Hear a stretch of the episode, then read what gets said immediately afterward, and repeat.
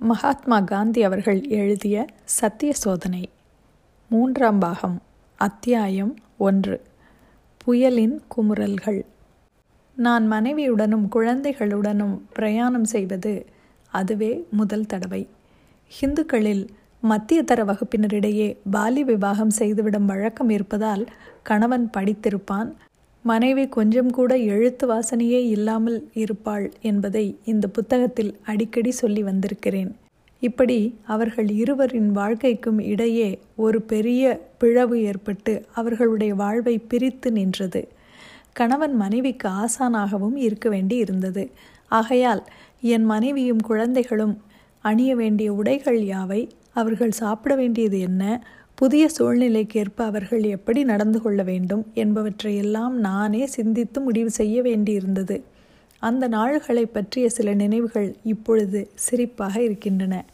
கணவன் சொல் தவறாமல் பணிந்து நடந்து வருவதே தனக்கு உயர்ந்த தர்மம் என்று ஒரு ஹிந்து மனைவி நினைக்கிறாள். ஒரு ஹிந்து கணவனோ மனைவிக்கு எஜமானனும் எல்லாமும் தானே என்று நினைக்கிறான். தன் மனைவி தன் காலால் இட்ட வேலையை தலையால் செய்ய வேண்டியது கடமை என்றும் கருதுகிறான்.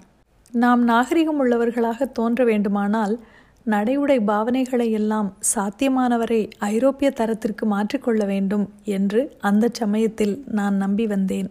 ஏனென்றால் அப்படி செய்தால்தான் நமக்கு கொஞ்சமாவது செல்வாக்கு இருக்கும்.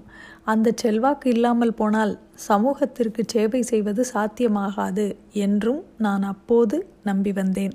ஆகையால் என் மனைவியும் குழந்தைகளும் எந்த விதமான ஆடைகள் அணிய வேண்டும் என்பதில் நான் ஒரு தீர்மானத்திற்கு வந்தேன்.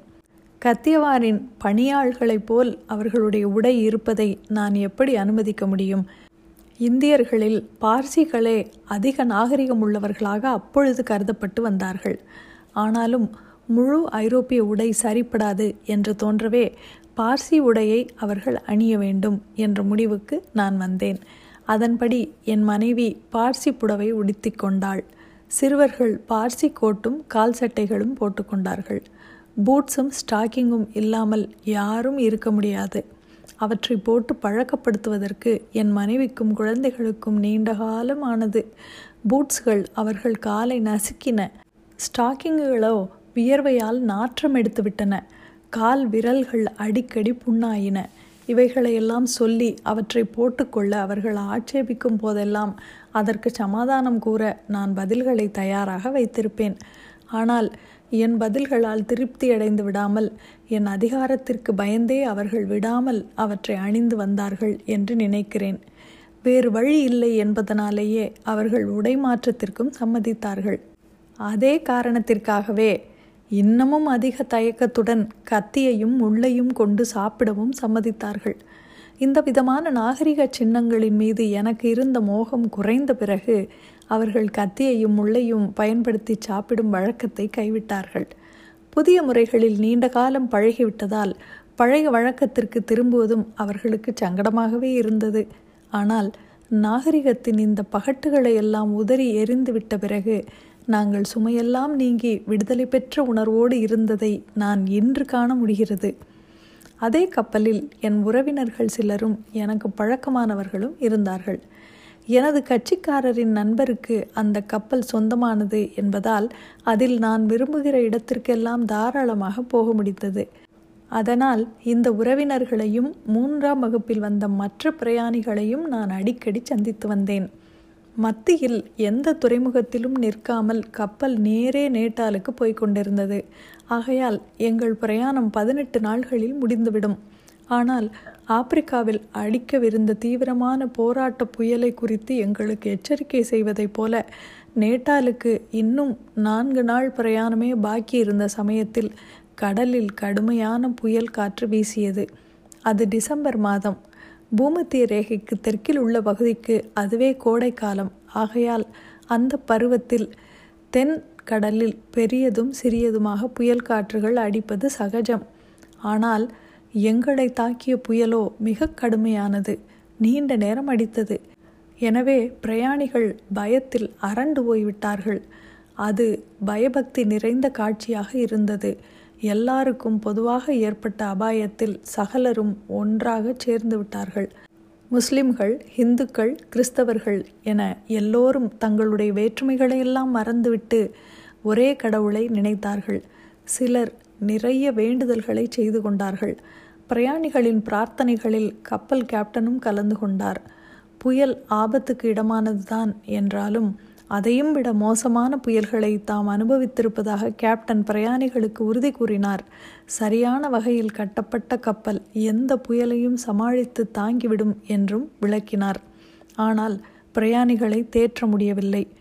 கிரீச் என்ற சப்தமும் முறியும் சப்தமும் கப்பலின் பல பாகங்களிலும் ஒவ்வொரு நிமிடமும் கேட்டுக்கொண்டே இருந்தன. கப்பலில் பிளவு ஏற்பட்டு எந்த நேரத்திலும் தண்ணீர் உள்ளே புகுந்துவிடக்கூடும் என்பதை அந்த சப்தங்கள் நினைவுபடுத்தி வந்தன. கப்பல் அதிகமாக ஆடியது உருண்டது. எந்த கணத்திலும் கவிழ்ந்து விடக்கூடும் என்று தோன்றியது. மேல் தளத்தில் இருக்க முடியும் என்ற பேச்சிற்கே இடமில்லை. எல்லாம் அவன் சித்தம் போல நடக்கும் என்று சொல்லாதவர் இல்லை. இருபத்தி நான்கு மணி நேரம் இப்படி அல்லல் பட்டிருப்போம் என்பது என் ஞாபகம். கடைசியாக வானம் வெளி வாங்கியது சூரியனும் காட்சியளித்தான். புயல் போய்விட்டது என்று கேப்டன் அறிவித்தார். கப்பலில் இருந்தவர்களின் முகங்களில் ஆனந்தம் பொங்கியது. ஆபத்து மறைந்ததோடு அவர்களின் நாவிலிருந்து கடவுள் நாமமும் மறைந்தது. திரும்பவும் தின்பது குடிப்பது ஆடுவது பாடுவது என்பவற்றில் அவர்கள் இறங்கிவிட்டார்கள். மரண பயம் போய்விட்டது. ஒரு கணம் மெய்மறந்த ஆண்டவனை துதித்த பக்தி போய் அந்த விடத்தை மாயை மூடிக்கொண்டு விட்டது. வழக்கமான நமாஸ்களும் பிரார்த்தனைகளும் பின்னாலும் நடந்து வந்தன என்பது உண்மையே. ஆனாலும் அந்த பயங்கர நேரத்தில் இருந்த பயபக்தி அவற்றில் இல்லை. அந்த புயல் மற்ற பிரயாணிகளுடன் என்னை ஒன்றாக பிணைத்து விட்டது. இது போன்ற புயல்களின் அனுபவம் எனக்கு இருந்ததால் புயலை பற்றிய பயம் எனக்கு சிறிதும் இல்லை. கடல் பிரயாணம் எனக்கு பழக்கப்பட்டு போனபடியால் எனக்கு மயக்கம் வருவதே இல்லை. ஆகையால் பயமின்றி பிரயாணிகளிடையே நான் அங்கும் இங்கும் போக முடிந்தது. அவர்களுக்கு ஆறுதல் கூறி உற்சாகப்படுத்தி வந்தேன். புயல் நிலைமையை குறித்து கேப்டன் கூறிய தகவல்களை புயல் அடித்தபோது மணிக்கு மணி அவர்களுக்கு கூறினேன். இப்படி ஏற்பட்ட நட்பு எவ்வளவு தூரம் எனக்கு உதவியாக இருந்தது என்பதை நான் பின்னால் சொல்கிறேன். டிசம்பர் பதினெட்டு பத்தொன்பதாம் தேதி கப்பல் டர்பன் துறைமுகத்தில் நங்கூரம் பாய்ச்சியது. நாதேரி என்ற கப்பலும் அன்றே வந்து சேர்ந்தது. ஆனால் உண்மையான புயல் இனிமேல் தான் அடிக்க வேண்டியிருக்கிறது. இத்துடன் மூன்றாம் பாகம் அத்தியாயம் ஒன்று முடிவடைகிறது. மீண்டும் அத்தியாயம் இரண்டில் சந்திப்போம். நன்றி.